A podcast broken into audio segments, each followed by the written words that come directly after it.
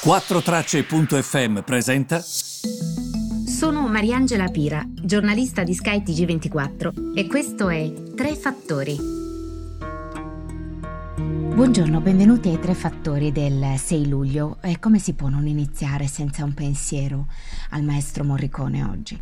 Eh, ha reso grande l'Italia nel mondo. Io credo che noi abbiamo la fortuna di avere questa creatività, questo estro, questo genio che ci permette di avere dei passaporti a livello globale incredibili, che ci rendono anche amati, secondo me, all'esterno. E forse quello che mi spiace è che alla fine questo non riusciamo mai a concretizzarlo, però non si può non, non ricordarlo, sinceramente. Oggi a Sky stiamo, lo stiamo veramente onorando così come merita. Io penso di chiudere il mio TG con una delle musiche eh, del maestro Morricone. Mm, so che è un TG finanziario, però mm, se non è ricchezza questa, che ricchezza, che ricchezza c'è? E mm, invece sui temi del giorno vi volevo solo ricordare che le borse oggi hanno aperto in territorio nettamente positivo. Di fatto niente è cambiato, eh, i dati macroeconomici sono quelli, il mondo è completamente fermo ehm, e, e, devo dire che non si capisce questa euforia, ehm, mm, Greenspan l'avrebbe definita irrazionale del mercato finanziario. Ehm, parlando con gli analisti e chiedendo proprio ma perché stanno salendo così tanto le borse, loro dicono perché le banche centrali continuano a immettere liquidità sul sistema.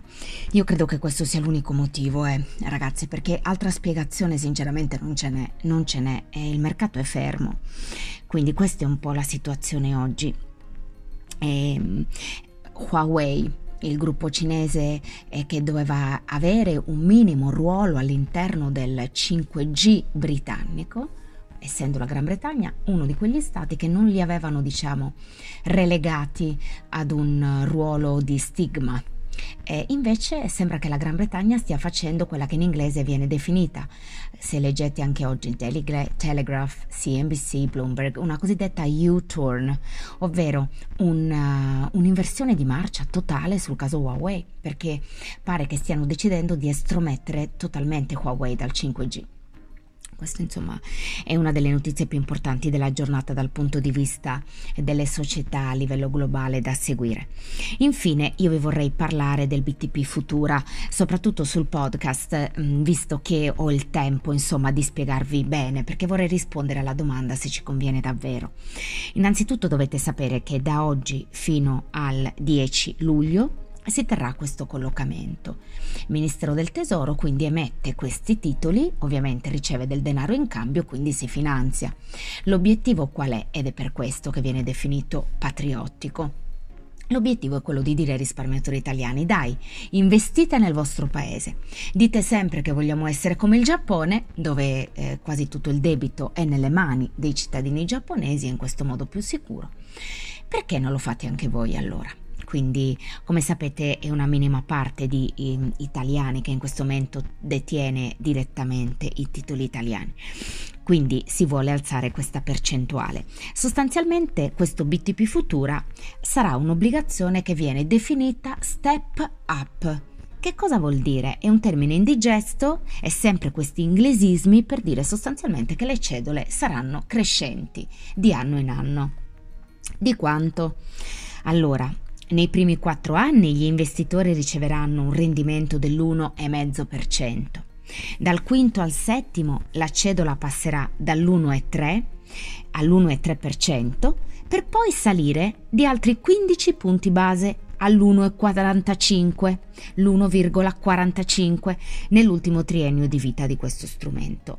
Il tasso sarà crescente solo per chi manterrà il prodotto nel proprio portafoglio e anche per questo ovviamente viene detto patriottico, come dire, se tu lo tieni, bene, avrai un più alto rendimento, se no, no. Se però facciamo il conto e, e, in questi dieci anni, no? Qual è? Perché questo è uno strumento di dieci anni. Qual è la media del tasso di interesse, l'1,285, quindi l'1,28%. Ma allora perché io dovrei investire in questo BTP Futura e non in un BTP normale, no? Se mi rende l'1,2 nei 10 anni? Perché praticamente se uno tiene il BTP Futura per 10 anni arriva a quello che è il cosiddetto premio fedeltà, ovvero un premio finale dall'1 al 3% eh, che si baserà sulla crescita del prodotto interno lordo media italiana di questi 10 anni. Vi faccio un esempio. Il minimo sarà dell'1, quindi se non dovessimo crescere voi avrete comunque un altro premio alla fine dell'1%, un premio fedeltà. Se invece dovessimo crescere tanto, oltre il 3, il governo ovviamente non è che si può svenare, soprattutto se questo premio fedeltà lo richiedessero in tanti, quindi mm, il, il massimo appunto è del 3. Allora, alcuni come Drusiani spiegano che il governo avrebbe potuto osare di più, perché comunque con le cedole, perché comunque questa cedola non è una cedola elevata.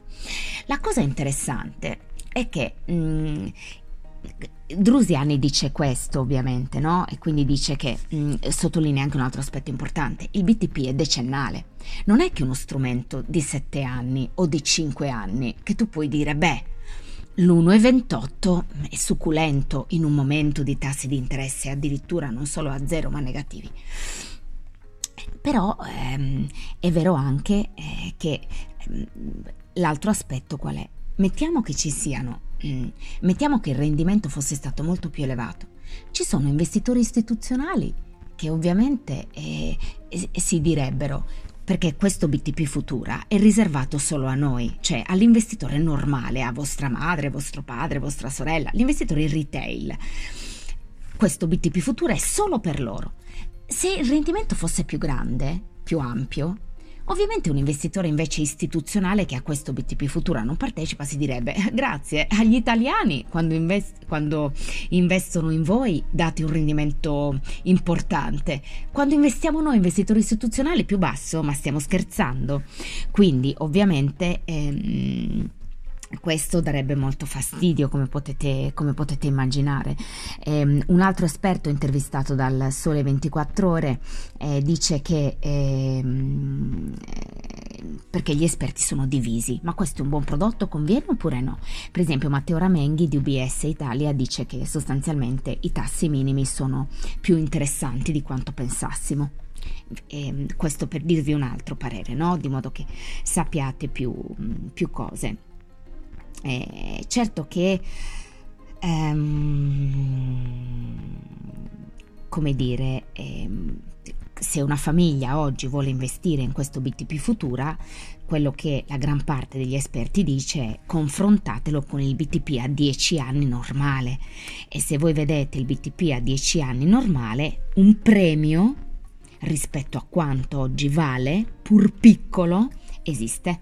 Quindi se uno vuole fare quel tipo di investimento deve confrontarlo con il BTP a 10 anni normale. Quindi questo era per darvi un po' di indicazioni tecniche, di modo che se andate appunto alle poste in banca siate un minimo preparati sul cosa rispondere, va bene? E aspetto sempre i vostri commenti. Vi ringrazio per avermi seguita anche oggi e vi do appuntamento a domani. Buona giornata.